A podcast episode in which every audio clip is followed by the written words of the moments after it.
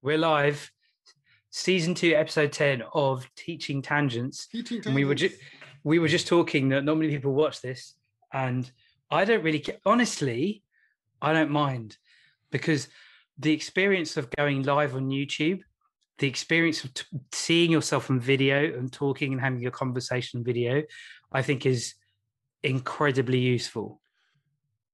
I don't mind either because I hold myself and I publish more episodes more regularly of this than my other podcast that I'm getting on back onto. But it takes a long time to work on, and I'm being too precious about everything on the sound editing for probably no reason whatsoever. Uh, and uh, there's enormous value for me in our conversations. So if a few other Oh. people find value in it, great. And it takes no- it takes very little time aside from that. Where I should spend a bit more time is to update the episodes for the audio version. Uh, Mhm. But otherwise, it takes this hour and that's it. It doesn't take me any more time than that. So that's very valuable because sound production and time time to do that is anyway. It's like it's worth it for me. So Yeah. And we so this is every week Willem takes a question and answers it from me and he doesn't know what it's going to be. yes, So and usually the questions are from pupils that I teach or pupils that you teach. Would you call your you call them students, you wouldn't call them pupils. There is Yeah. distinction, isn't there? Yeah, I think when are they? Is it after high school? You don't call them pupils anymore. I don't know. But that's traditionally it. But sometimes I will call the older people in my school students and the younger ones pupils. There's there's something about it, it's probably age related, but definitely once you're at university, you're a student. You're not a pupil. Or maybe it's But the, the, whole. interesting thing is that there's still the word. I mean, in French, is élève for pupil. Uh, can typically is not used, but it could be, and I might use it from time to time for my students. Partly, at least that's my interpretation. It's already a tangent before we start, as usual. So this is where I don't know where a little bunch of people tune out and they're like, okay, just, I'm done with this. Um, we have a high drop off rate, but then all videos do. I, I can Yeah. go in the stats and look at the drop off rate. Like, there's not that many people watch the whole hour of recording, but I don't really care. Uh, I li- I personally listen to a lot of hour long or more than an hour long podcasts Hmm. and video conversations. So I know Mhm. that I exist as this audience. Uh, or the audience exists because I, I, there's me at least, and I know very popular shows that there's where there's hundreds of thousands of people following long conversations.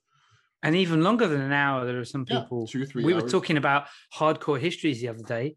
That's like what three? I've never listened to it, but it's, It's long- usually f- two to five, six, seven hours broken down. Usually But it- episodes are three, four hours long. yeah, that's what I mean. One episode, three hours. Wow. Yeah, I listen to interviews that sometimes go for three hours, or on watch on YouTube and or. Anyway, um, uh, the the school where I teach is a private school, where Yeah. while it's uh, post high school degrees, uh, Mhm. one of the things that the the those students are paying for essentially is to still be in class in the same way that they are in high school. As Oh, in, there's classes of like 20, 25 people. Whereas if you go to university, you'll have amphitheater classes with like hundreds of people where you don't have any. It's like it's you know you, just, you either keep up or you don't. There's nobody Hmm. to support you. You have to manage your own self, and you and it's difficult as a student. So here, there's a lot more support from teachers in a way that a, a classic university doesn't offer.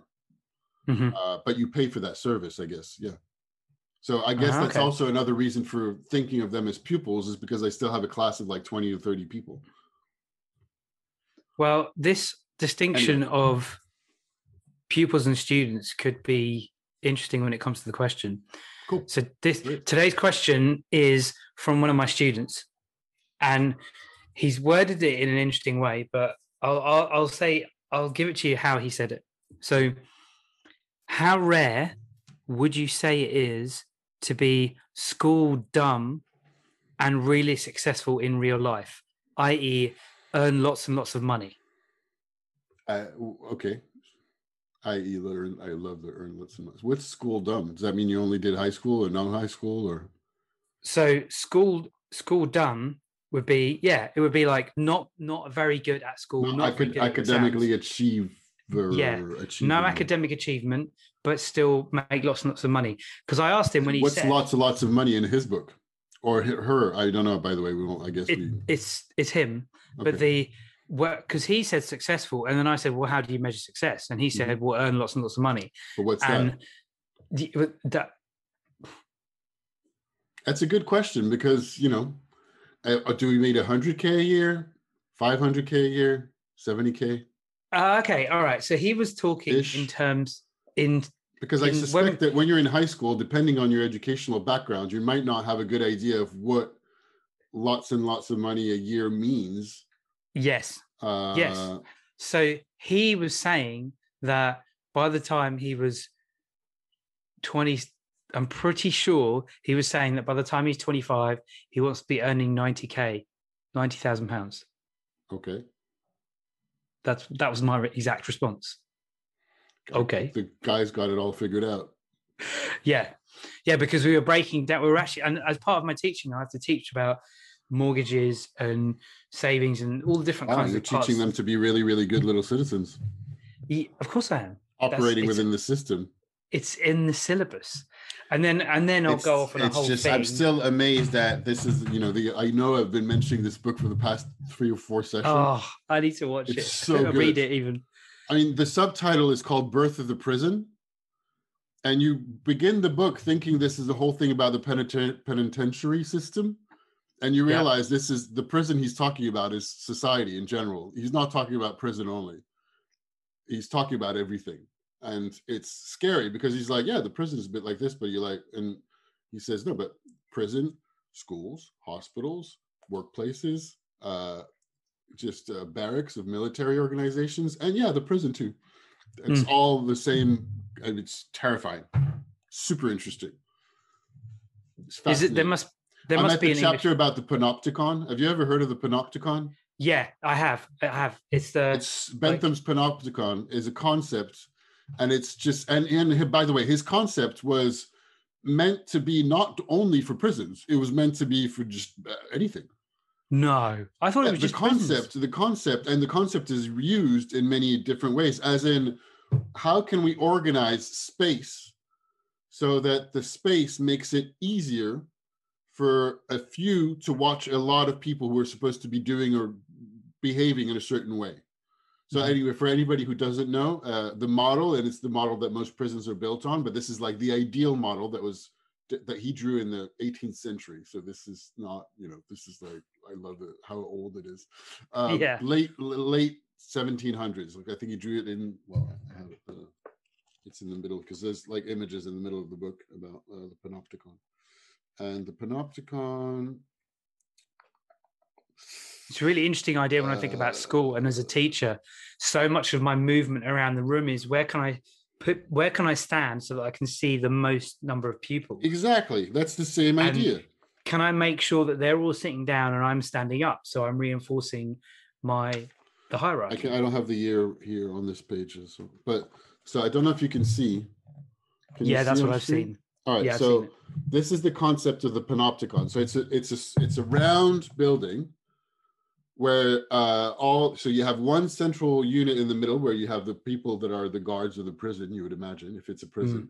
And all around, so light comes in from the outside. So you have like lights and all the um the cells Mhm, are open onto the inside. mhm, So the idea is when you're in a cell, mhm. you cannot see to the sides. You have light coming in, and you can see to the uh, well. You can't see anything because the but the person in the middle can watch the whole prison, Mhm. and you know that. So it's a double. It's a double use. If you're prisoner in there, you know that at any time somebody can be watching you. The light goes against you, so it doesn't take much effort of the person in the middle to see because that you're against the light. Yeah, yeah. So yeah, okay. Yep. Uh, so it doesn't take much effort to just glance and see what everybody's up to. And you have a central position of power that observes everybody. And uh, so, yeah, so the, the main concept being how do we organize space in such a way to facilitate a few to manage the behavior uh, of many people?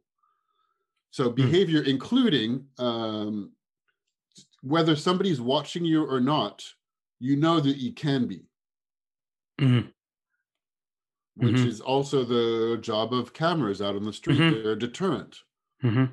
Uh, now, later in this chapter, there's also a whole thing about uh, how cities manage the plague, which is just in the Oh, context of the pandemic, Massively relevant. fascinating because it's Wow. the same kind. I mean, it's so good. It's very, very, very scary to see how it is everywhere. And just as you said, you look at where you can place yourself so that you can see the most students possible because Yep. schools are organized in this way. Yep. And so this is trigger warning. I should have put a trigger warning before because people can be very reactive to this because it's quite a delicate topic. Mhm. Uh, the point is not the point is to think and make you think about the system. The point is not to denounce it as wrong necessarily, Mm. But it's to that this is why it's a philosophy book is to encourage you to think about a certain way, uh, everything in a certain way, and to look at how Mm. systems of power are organized, particularly in this area of how do we organize space to facilitate the docility and organization of people. Now, okay, for, so I brought us on a whole big tangent uh, because I, I mean, I'm in the middle of this book and I, and it's, it's quite fascinating. I think it's I think it's relevant. I'll make it relevant. So. so- I, I have no worries about the fact that it is relevant, and I'm going to bring. you- Uh, you might have idea why. Uh, so I didn't think I would start the question by answering the question there, but one of the ways in which it's relevant, I believe, is uh, also in having people think of standards. One of the standards being like, how much should I be earning when I'm 25? Yeah. Yeah. For in order to have a good life that I want. Hmm.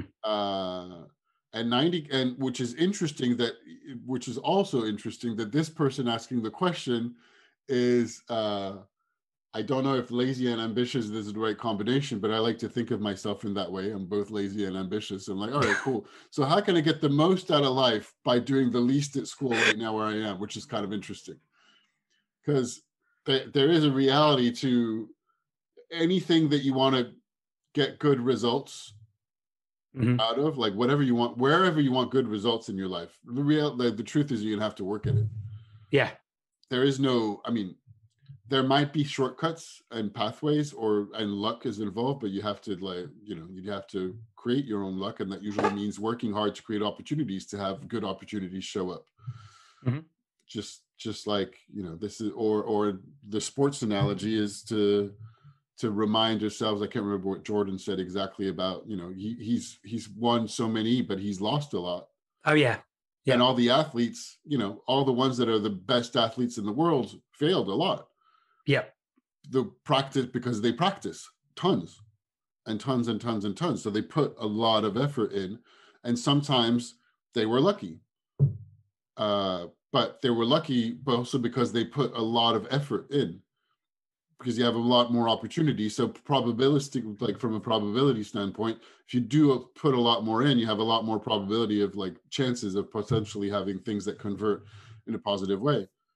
Uh, and that Have you seen um contact sales, making money, etc. yeah, yeah. Have you seen the video of Ashton Kutcher of all people doing an acceptance speech for some teen award maybe I don't know uh, probably over so. 10 probably over 10 years ago. He says he says very similar things to what you just said. Yeah. Opportunities look a lot like hard work. Yeah. And the you kind of the people who make the world around us and made all this stuff that we think is great are no better than us. They just had an idea and followed it through. He says like that, that kind of stuff. It was very interesting hearing him say that because he was, and, and it was like textbook. Say what you're going to say, say it, and then say what you said in a very short, like three or four minute speech. And he was obviously very aware of his audience because the people watching this him accept this Teen Choice Award are all young teenagers. So he's, I thought that was a masterclass in Mm. having a platform and making a point and really having an impact. And it was very similar to what you said. Like you, if if this pupil of mine is going to be earning 90k by the time he's 25, then what's he got to do now to get there? It's going to look like the hard work and they're making the most of the opportunities, Sure. maybe. Yeah, that, which also makes me think of another tangent on the problem with that is you're thinking linearly. Yeah.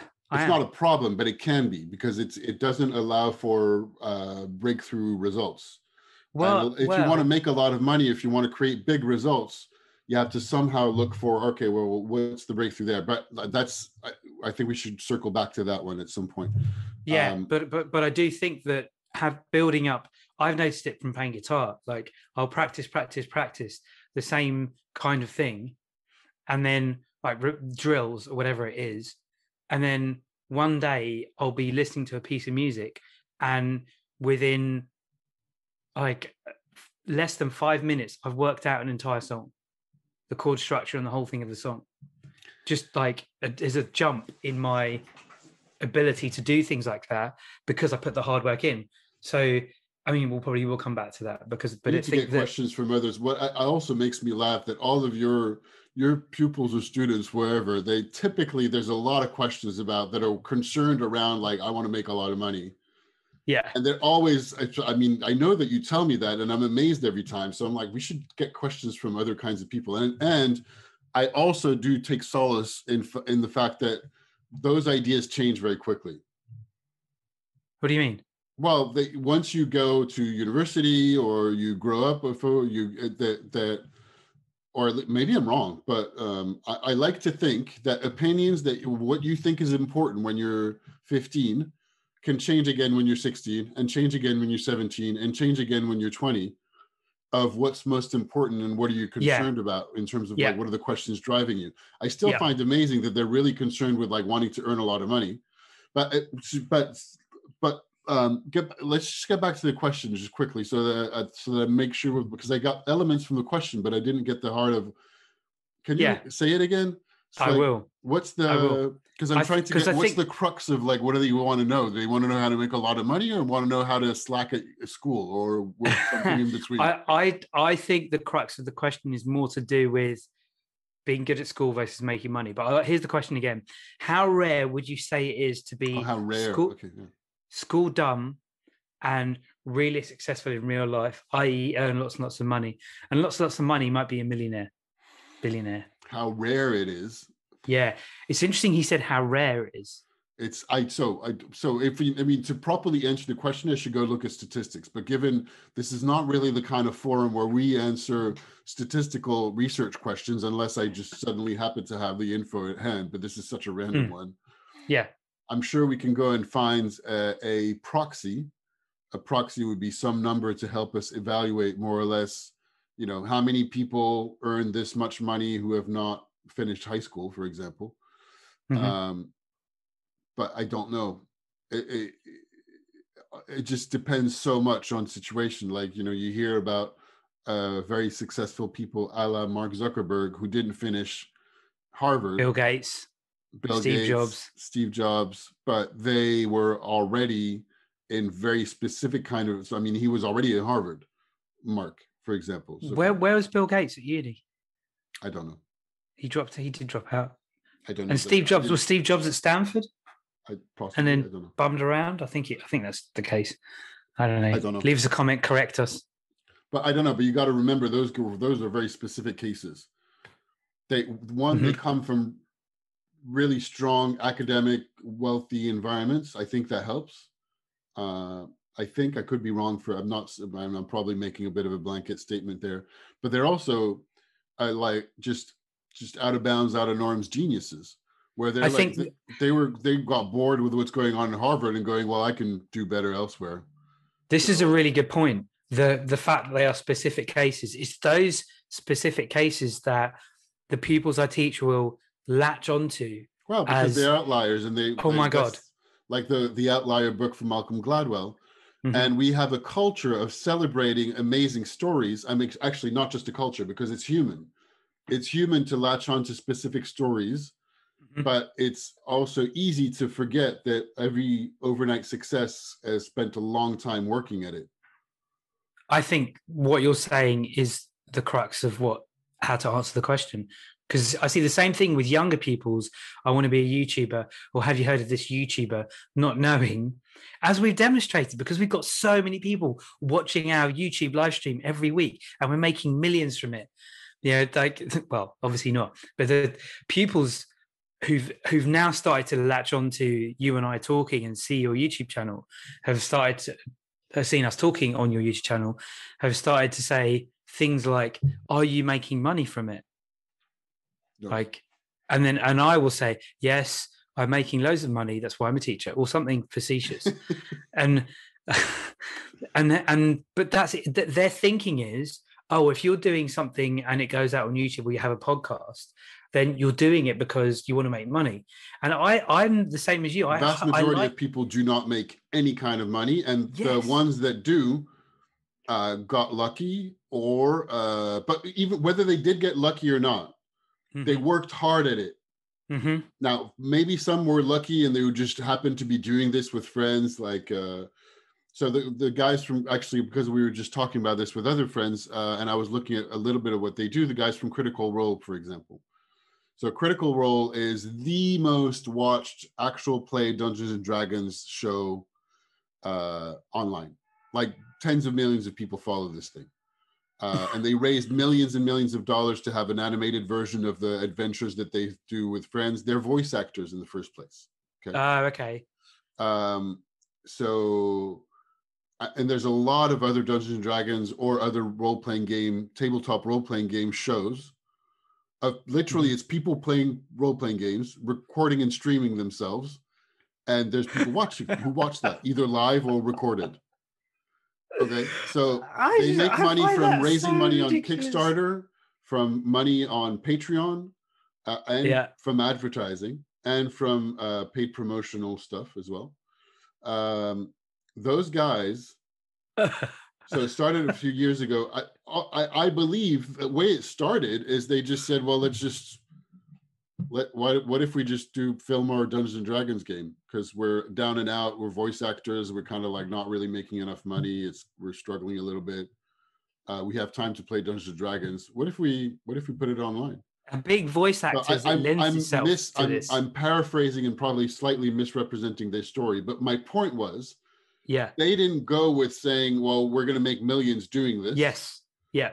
They went, well, we have a bit of free time and we like playing Dungeons and Dragons. What if we actually just uh, post it online and maybe that's a way to get more work as voice actors or something? Like maybe we can just maybe we can capitalize it later. Uh, but for now, let's just do this, and then it's it started gaining traction. But because so what I meant by that is the work they did was Yeah. leisure time for them, even though they invested work into it.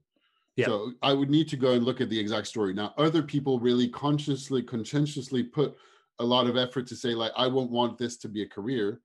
But there's also tens of thousands of people that really put serious time into it and want to make money and struggle Hmm. big time Hmm. and don't make any money from it. Hmm. Like I was hoping my, and I'm still hoping in it, but also the other thing is that when you're not making money from it, it's extremely difficult to quantify what value it has.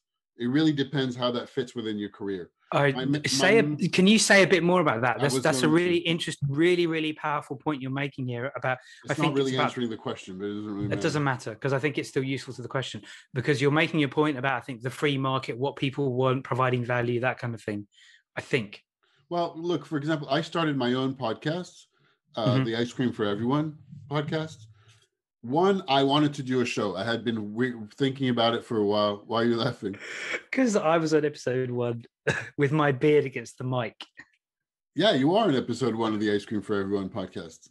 You are.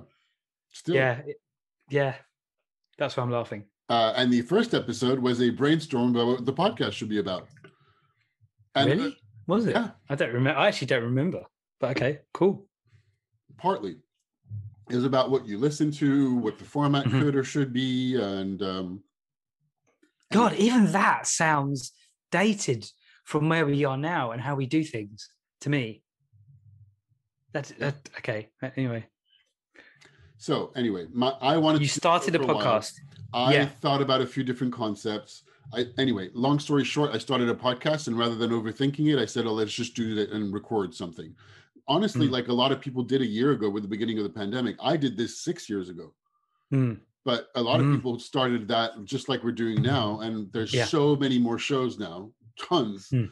because of everybody doing video and more and more people doing podcasts. So it only got more difficult to be noticed. Uh, so, and I, I thought, okay, well, I'm going to do this, and it's going to allow me to one have an excuse to ask for coffee and conversations of people that I find interesting within my industry or within game design, and there'll Mhm. be uh, an incentive for them to say yes, but more like over and above just yeah, I'd love to have coffee with you, but I don't have time. Why would I do that? Mhm. Uh, you know, just like you're a nice guy, it'd be nice to talk, but uh, and to help me help promote my image as a in the industry Mhm. which I know that it does, but I, I have very little feedback about how it does it. And Right. not that many people watch or listen, partly because I don't invest enough time into finding out exactly. Uh, well, there's a few different reasons for that. One, I don't spend enough time. 2 Mhm. it's just very difficult to know regardless because most of the people who listen, you have no idea who they are. They don't give you feedback. They don't put five star reviews. They don't post comments, just like ours. Yeah. Yeah, yeah. Uh, there's not a lot of people that watch on YouTube. It's more, it's even more obvious because you have the number of views. Mm. Number of views can tell your students, whoever watching, oh, nobody's watching these guys. They're not very popular. And I know that they tell things to you like I could do a lot better. And I'm like, again, please do show us. Yes, exactly. Because the, the the student that asked this question is also the student who said I could get TikTok famous really fast. And I'm like, okay, go do it then. Yeah, has he done it yet? Nope. okay you need to start picking questions from people who like just they're posers um, so I, but however i also know that from time to time just like now actually it just happened one person who published uh, uh, just published a book got in touch with me on linkedin who wants to be on my podcast even though i hadn't been publishing since last year it has staying wow. power Mhm. uh, there's a few podcasts that are doing probably a lot better than me in the same area that I'm in, like my professional area. Uh, but I know that people have enjoyed my podcast. I know that people have listened, that they say they really like it. So I know that it, Mm. it carry, and I, it also carries a certain weight in terms of reputation, even just when I introduce myself and I say that I have a podcast Mhm. when I go to an interview, when I talk to somebody, but I don't I have no idea what it's worth. If you could, I can't equate that into financial value. And not, I don't have enough people listening to make it, to, to make money from it. So your students thinking that, so to have, to make money from a show Mhm. uh, is really challenging Mhm. really challenging. You're either very specifically within a niche and you Mhm. have the right contacts with businesses to uh, promote products. So you have basically you live from product placement. Yep. I know people who do that. This is the most, it's probably the most likely way that you can make money. But it's, okay. you have to be in, in a niche kind in like in a niche kind of environment. Uh, because if you just do makeup, for example, makeup, there's Yeah. like tons of people doing I know it's ridiculous. millions and millions. yeah, I know this because of my wife. She like makeup videos, Right. makeup videos, and baking and cake videos. Oh That's my true. god! so many and even more like way more since the since the beginning of the pandemic Yeah. So if you're a makeup artist and and you manage to have success with your channel then there's a different kind of uh, so there's multiple ways. So one way is product placement. Hmm uh, another way is uh, of course the number of people that you're going to have watching.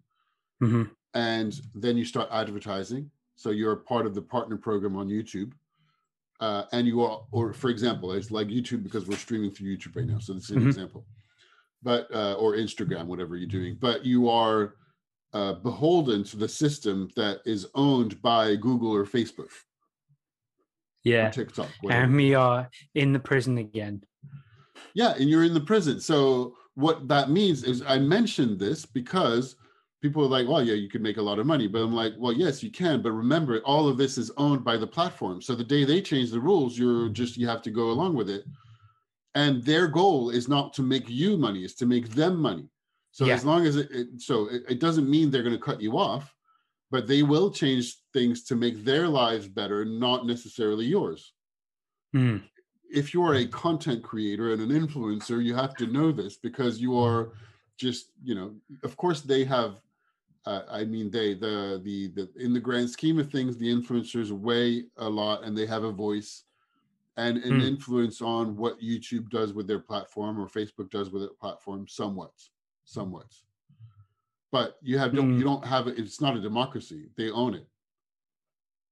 They own it. So if they Is it too much to say that a they they own you? Like if you're an influencer, they own you. Is that too much to say? I don't know. yes, no, maybe. but I, I do think you're what you've done is you you cut right through to some of the key ideas in the question. I don't think they're tangents, and I think you're you're you're going underneath the question in a way that speaks to what this particular student is talking about. He's not the it's not about yes it's about trying to make money but it's also he's also asking a question i think about the school system and what school does to people. But and i'm wondering if he's asking whether he can slack off as well which is kind of funny. Or, or I, how rare it is. what, i mean honestly how rare from yeah. from what i know about the student i don't think he's asking about slacking off. Okay. I think i think it's more about the pressure that there is on students to constantly get a grades but that's not necessarily a predictor of how hard you work or whether you'll be successful? No i mean presumably if you've if you've worked hard enough you get better grades but that depends. Now how rare it is to earn a lot of money and uh i don't know. I have no idea. Uh it depends but if we're talking about millions upon millions well it also depends where you come from where you come yes. from. So those like those if you, examples. If you already have millions in the bank, it's easier to make more, regardless of your academic yeah. achievements. Yeah. Because yeah. you're like, well, you already have money working for you, so you can make a lot more. Did uh, so? I don't and know. You may have more opportunities to be. I, I don't know, like getting a regardless of like if you without making without having necessarily tons of money, if you come from a, a family that has a business of some kind of some sort. Mm-hmm and you end up not having an amazing academic achievement, but you have a assured role that you can go and you'll go and work for your family's company and have a good salary and uh, and maybe while well, your family owns it, so you have a good salary and you have interest within the company, and then I'm sure there's a lot of people, mm. and I don't know how rare that is, but there's a lot of people for whom that happens. Maybe that's not tons of money to the level that he's thinking of. I don't know but you don't I need to have super high academic achievement to enter your family company or something like that and make good money and have a good life. I don't know. I can certainly depends, again, think of depends what you're looking for. Yeah, I can certainly think of quite a few people who I've taught over the years who fit that category exactly. So the it, it, mm, it is it is a very interesting point about this. I don't know. I wanted to ask you, how much do you know about Elon Musk? What do you think of Elon Musk?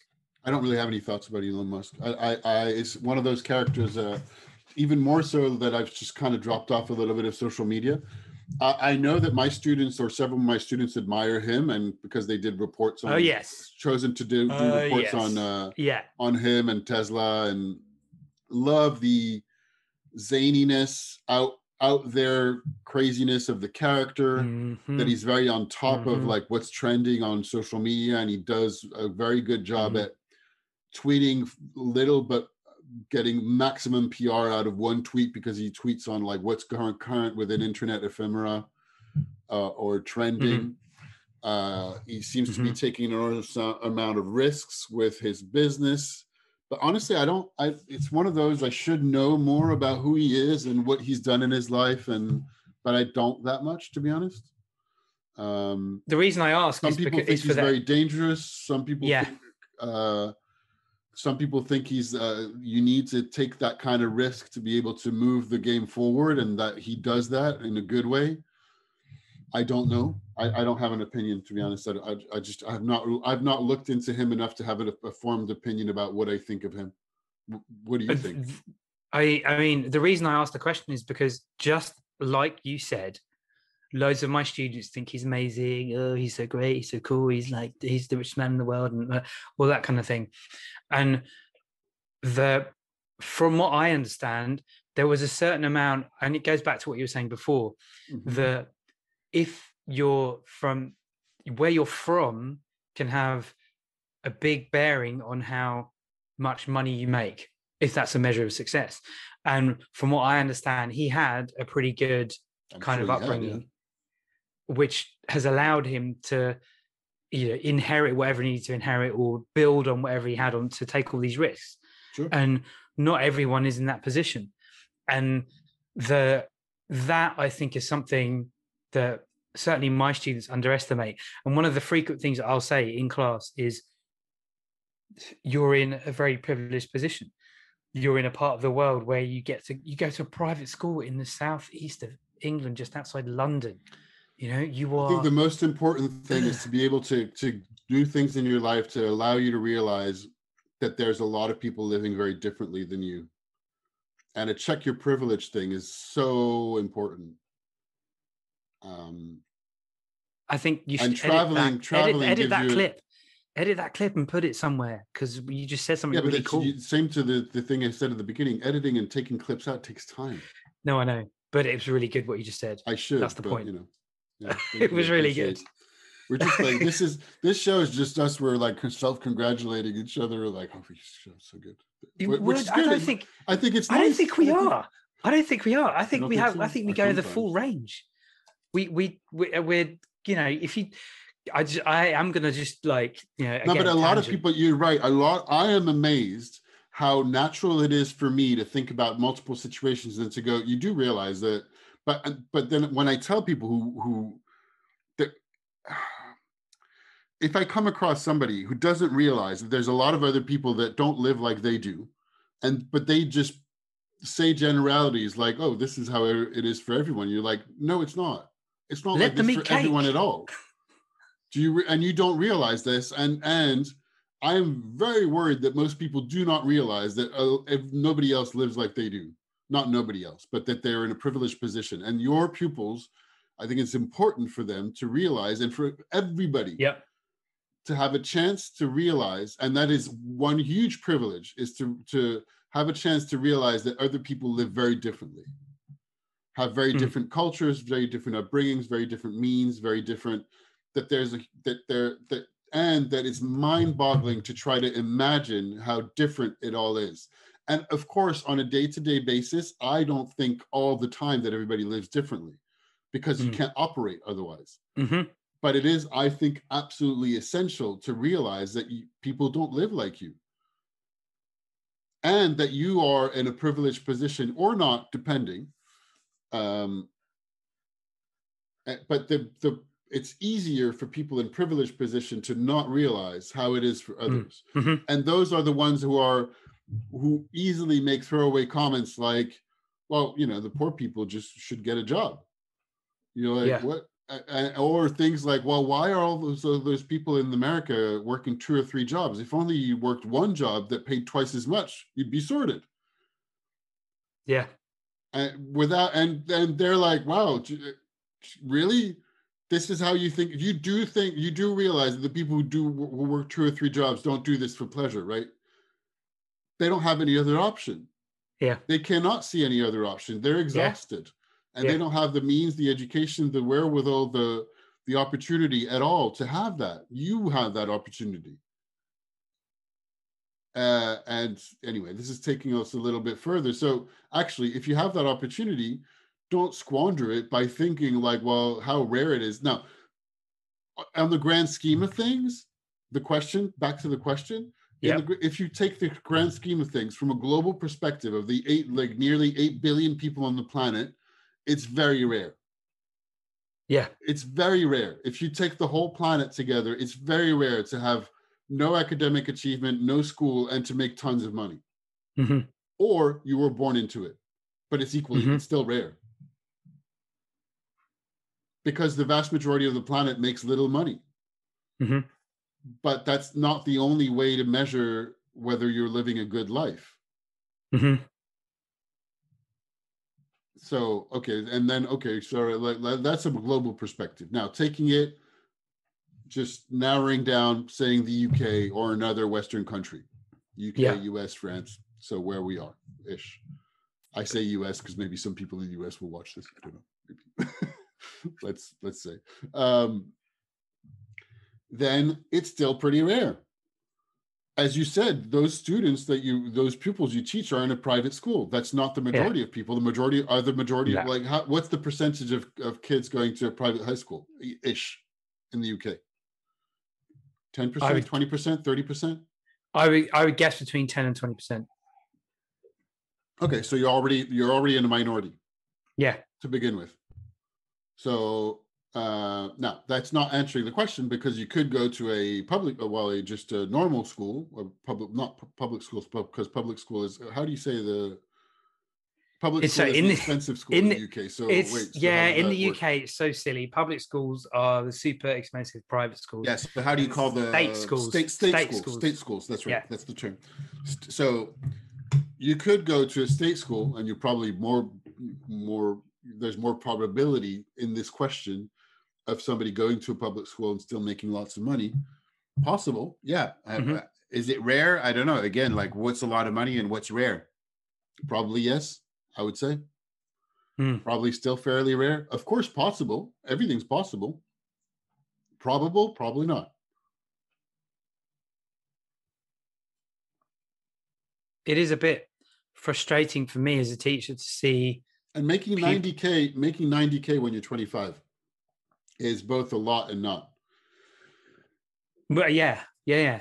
It, it's uh, It's It's it's in- it's kind of probably the it's more or less the norm if you do very high degree sketch studies and you're starting in a you know I don't know an investment bank or something like that. I, I'm making this up like a big consulting firm, but still 90k seems high yeah, I in yeah. the UK. No, what's the starting salary for like a really good if you come out of a really good school and go investment banking or big consulting firm? 50k, 60k? I don't know. Well, I know I know that some of the some of the people who went and did a higher apprenticeship, so they didn't go to uni, they went and got an apprenticeship at a place like Deloitte or Yeah. whatever. And of course, what people don't realize when they start that is they're already taking really good students. And if you don't pass the exams, like the professional exams every time, they kick you out. They only want a return on their investment if they're going to spend money on you. Sure. So you could be before you're 30. You, okay, so one someone I tutored, he's now what 20, he's he's probably like 24, 20, 23, 24. He's on like 60, 70. Okay. And and he worked really hard. He's very street smart. He knew how to present himself and communicate. He did a an internship at one of the big four or big six, and he went where the opportunities took him, and he's doing really well. I think he works at HSBC now. Cool. And but again, he's is he the exception? Probably, probably because So people hit. so it's still you know how rare it is. I don't know, but it seems to be pretty rare. Yeah, Not I'm- to say I not to say it's not possible, but Exactly. it's possible. it's yeah.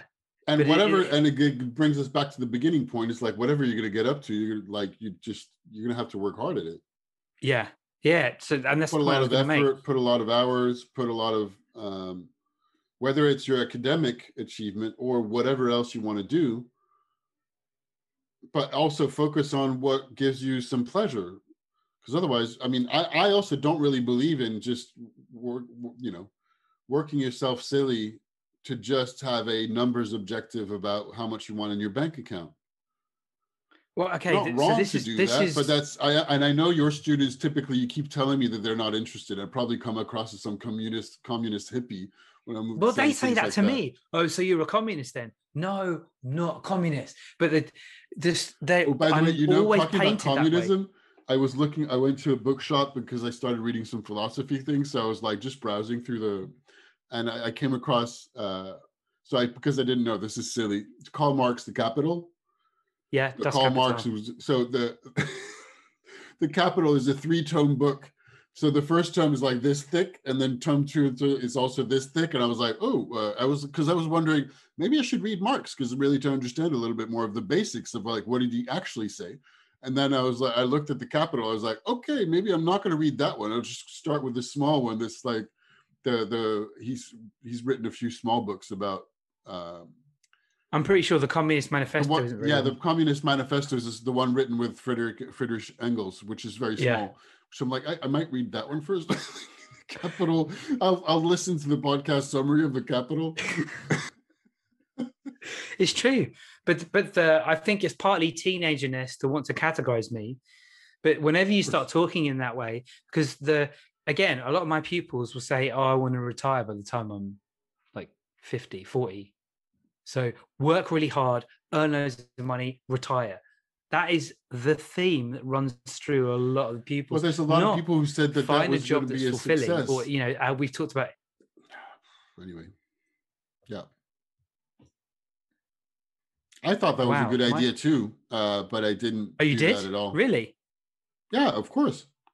When you read about it, you're like, oh, that's a great idea. Work hard, make a lot of money, and then uh, retire. Then, uh, but I never did the things that were required to get there. I don't think I ever thought that. Yeah, when I read stuff like the Four Hour Work Week and other articles of people doing that kind of stuff, like, and you know, there's a lot of articles about how I made it big and made a lot of money and retired when I was 40 and living off of my investments.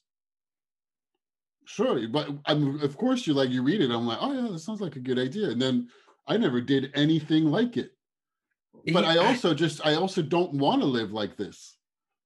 I'm I th- it- much this is- it's happier really working, interesting. working a few hours a day and uh, doing something that I enjoy. Now I should, I don't know.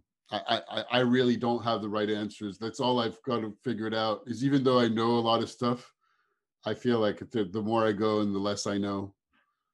And people come, people have started since last year coming to me and asking me questions about what I'm doing. And I'm like, I'm happy to talk. I really don't feel like I have answers, even though you ask me questions every week and I have answers. I, I feel like I have no answers and I'm always like, I don't know at all. I'm happy to share my experience, but I don't know that There's so many people. Walk, so many people go through life thinking they know the answer.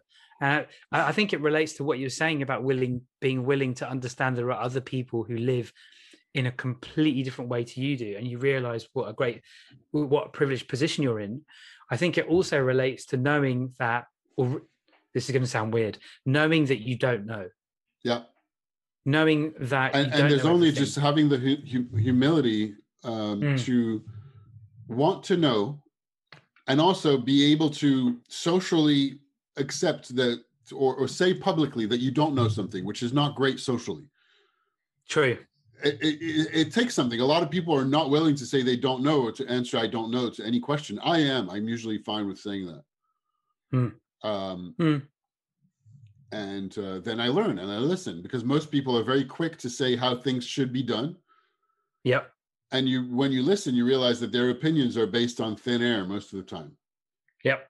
very often like very few people are actually informed but they're very convinced of their own position. And if you ask like where does your position come from? And they're like oh well just you know. You're like well okay you, i got it. Your position's based on nothing but let's not question any further. It's true.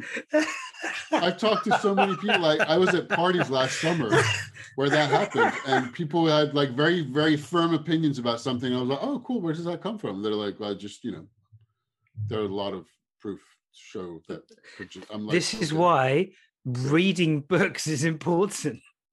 Yeah. go and go and read the Communist Manifesto. Actually, no. Go and read. I mean, you could, but go and read. you should but also just calling people communists is like all right do you know what communism is i don't really Yeah, I get. I I, I, I think I know the basic idea, but then I could easily say, well, wait a minute. I think this basic idea that I'm citing is socialism. And socialism, and communism are different as well. As yeah, well. and there's That's- different that's- definitions for the both of them, and that's like it's outside the scope of the question. It's soon time, so I don't think I'm going to go there. I mean, we could, but um, no, it's uh, there was something else I was going to say about what you're saying. The and the question, but it's gone out of my head. Never mind. the Marc But- Maron show is uh, the the Marc Maron, the comedian, the American comedian, the his his special on Netflix uh, that was that was published last year, just before the beginning of so like in February, January, February last year. Mhm. Uh, it's great because it starts like that. He's and I've cited it, I've quoted it a few times, but it's a great, great show. It's pretty cynical, it's very funny, uh, pretty dark, but it starts on that side. It starts on, you know, did you notice that like most of the things that people are ready to like their opinions they have that they're ready to die for are based on really not much. Like if you really just thinly, it has a very thin veneer of knowledge, and if you just question a little bit further, most of the people have very firm opinions about that they identify with are really based Mm. on, I think I, I read or heard about it somewhere. Mm. Uh, This is really good. I, I remember what I was going to say. So the I don't know, being willing to say I don't know, it reminds me of reading when I read the Twenty One Lessons. Mhm. He talks about being bewildered and working, like being willing to go. it's just, it's all like oh, oh my gosh. He also talks about how knowledge and power are incompatible. You can't pursue both of them for like you can't specialize in both of them, which I thought was an interesting thought. Oh yeah. Hmm. Also interesting, I talked about it with my little brother, and he was like, "Yeah, it's interesting. However, there's a lot of people in power who do have a lot of knowledge, and they read and stuff." And I was like, "Yeah, it's true. I mean, somebody like Bill Gates read tons of things. He's not. He's like he is very knowledgeable. Yeah. But when you're pursuing both, and if you're at the top of your game and you're a, what he meant by you can't pursue knowledge and power at the same time, is somebody who's a president or the prime Mhm. minister Mhm. and has like a schedule of things he needs to react to all the time, does not have time to have the full knowledge, Yeah. Yeah. of the things he needs to make decision, he or she needs to make decisions about.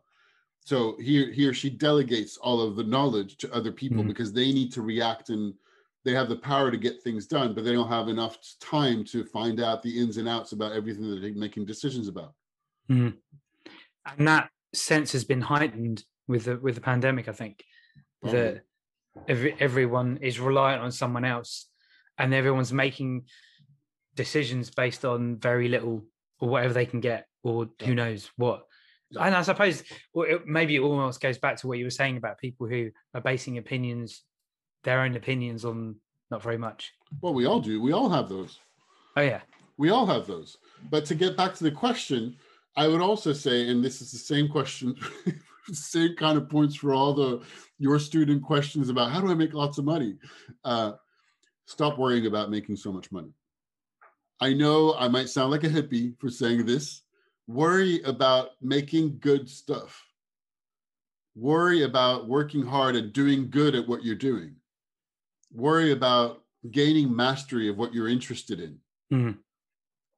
And uh, if you take pleasure in what you're doing, that's more the Japanese concept of um, not ikigai, the uh, the craftsmanship. Uh, where is that? I can't remember the name of it. not ikigai. Oh, No, no, no. It's another idea. Uh, it's the idea of. Let me find it. I have it here because I talked about it in a in a blog post not long ago. Uh, well, a few months ago. It's it's it's it's. so while you're looking, you're saying about the mastery. Yeah, get good at the things you love try lots of things find what you love it's not that shokunin. It's the idea. oh wow shokunin and that is It's the Japanese word for artisan or craftsmanship, and it's the uh, the idea is included of always getting better at what you're doing. So the like shokunin, that. the, the quote like that I have is shokunin means not only having technical skill, but Mhm. also implies an attitude and social consciousness, a social obligation to work your best for the general welfare of the people, an Mm. obligation both material and spiritual.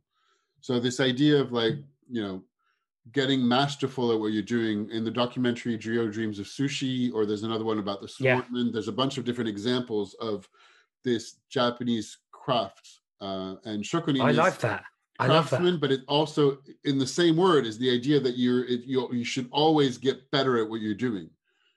Um, so it's But continual also improvement within that, development. but also within that there's contribution there's thinking about the Yes, because social if you're if you're great at what you're doing, you'll be a better cog for the overall machine. Uh, I think that's what that means. As in, Mm. uh, if if you're imagining that the word because it's, it's an old word, it comes from like the all society works together in harmony. Mm, I'm making this mhm. up. I think it's coming from this, so don't quote me on it. But I think this is where it comes from because it's kind of of a Buddhist and Confucianism. Actually am going a little bit too far. I think I'm, I'm kind of talking out of my ass there, but um, I ha- happens to me. But the, the idea being that if you are, if you are a craftsman, a blacksmith in your village, in the traditional sense, you are a cog. You're a function. You have a function for society to fun- to to work out. Well, so Mhm. you you you break you provide to the community that you're in, and the better you are, the more you provide, and the better value you provide to your community. Mhm. now it's not exactly it might not be true anymore but i think there's a lot of uh, value in it and definitely shokunin comes into ikigai because ikigai is all about uh, living a fulfilled life and they, the japanese talk about one of the aspects of living a fulfilled life is taking pleasure in what you're doing mm. and taking pleasure in work well done which is that idea of craftsmanship is in there and the mm. idea of mastery so rather than worried about like what is it that i should be doing and can i can i have not a lot of academic achievement is worry about being great at what you're doing worry about what you're good at what you and that's back to ikigai what you're good at and worry about being great and going from good to how do you get good and how do you get great and um, that naturally leads you to uh, putting a lot of practice in and the practice gets you improves improves you and this then you get into this idea of continual improvement and development. This is brilliant. And if saying. you're good at what you do, and this is back to the Alan Watts thing about like rather than yeah. worrying about money, worry about doing something that you love. And if you're good at it, people will seek you out. And there's because you create an, a market for yourself, and this is not communist at all. If you're good at what you're doing, uh, then there's a market for what you do, or there can mm-hmm. be. And being good. good is not enough being good is not enough. Uh, particularly if you want to be if you want to be good at something that there's millions and millions and millions of other people doing the same thing, and what is incompress incompress you can't compress what's incompressible Incompre- incomprehensible no that's not a word what's what's what you can't change is we only have 24 hours a day okay and you only have so much leisure time to dedicate to watching YouTube videos. There's only so many people on the planet watching YouTube videos. So yes, you can yeah. watch them double speed, but my point is if your plan is to be a rich influencer, you can, but being good is not enough because you're competing with not only tens of millions of other people doing exactly the same thing that you're doing, but you're competing with everything else that people can spend their time on. Mm. So what I'm getting from what you're saying is that going within and looking at what re- you really enjoy is a really powerful way of discovering autonomy and mastery and finding what it is that you can maybe even what make make a make a living from make yeah, a difference maybe, with. or, or or just you know now i'm talking about the youtube video thing entrepreneurship because that was another question this makes me this conversation makes me think a lot about the how do you get started entrepreneurship episode that we mm. did but it could equally be the example of the previous the old uh, student pupil that you mentioned who works at hsbc and who worked at a big consulting firm and um, you know you put a lot of time and effort and you go work for an employer yeah yeah yeah like most people do Yep. Uh, now, is it lots and lots of money? I don't know, but like, why do you need a lot of money again? And what's a lot of money? Do you, you know, do you have an imperative? But aside from the imperative that I need to be rich and retire when I'm 40, I'd be a lot more reassured if there were more people worried about how do we save this planet rather than keep destroying it. Yeah uh, and I mean save as in just make it like keep it inhabitable because that's kind of worrying that it's not or it's quickly not. And the kind of thinking that leads us to like how do I get the most out of a little amount of time, uh, probably for myself, I think doesn't move the needle in the right direction. And I'm not a saint. I'm not. I don't know. I'm not. I'm not. I'm not a saint of ecological and environmental matters Mm. It's never been my focus, but I know it's it's important. Mm. It's important to look at how do we live all together on this planet in a way that we stop destroying our own apartment and our own environment. Mm. Um, so, and the way to do this, to bring it back to the 21 lessons in Yuval Harari and a lot of big thinkers, he's not the only one to say this kind of thing, is to think globally. Mm uh, because we are, you know, I say we Western countries have been throwing our dump into big things in third world countries, which doesn't work anymore because the like the air that we're polluting is ours too. So that's kind of big problems to solve that are really worth looking into that are more important than how much money you're going to make and whether you're going to be able to retire when you're 40. Also, the other thing is we're presumably going to be living longer and longer. So 40 is Mhm. halfway through your life. Mm. Now, retiring when you're 40 is fine, but what are you going to do with the rest of it? Oh, Like that's a great games? question. It's a great point. Great point. I mean, great for you if you retire at 40. Good for you. But what does that even mean? Yeah, Because you're still going to do stuff. yeah, And if you dedicate the other half of your life to environmental matters, great. Why not? I mean, why not? But all of this brings us back to like looking at how the rest of the world lives, whatever that means for you. Uh, and the rest of the world is talking about the majority of people who don't have those kinds of opportunities. And if you are privileged enough to have the kind of opportunities, then have a look at how other people are living. Now, I know that for the past year, it's not been ideal to travel anywhere, but um, but traveling is a good way to do it, and traveling independently and walking around and leaving the leaving the safety of the the the backpacking house where you only have you stay within your own environment. That's not really Mm. traveling. No, you. I'm not. You won't. No. Traveling, you won't necessarily have a really good idea of how people actually live, but putting yourself in a different kind of environment for a while, at least, just shows you there's a different life. Just even just taking the local bus somewhere and wandering around a city, just that's Yeah. what I've done. It, just even that, and just like find yourself. That was years ago, but find myself on the side of a road with an old bus that had broken down and sharing cigarettes with people and just not sharing much else to see that like these people are really not like me at all and i'm not like them but we're Mm. sharing a cigarette on the side of the road for now and um, that's it and you know just like i've i've i've been lucky enough to be invited in the on the porch of places because they were partying and they're having drinks in laos or other places and share a cigarette and a glass of alcohol.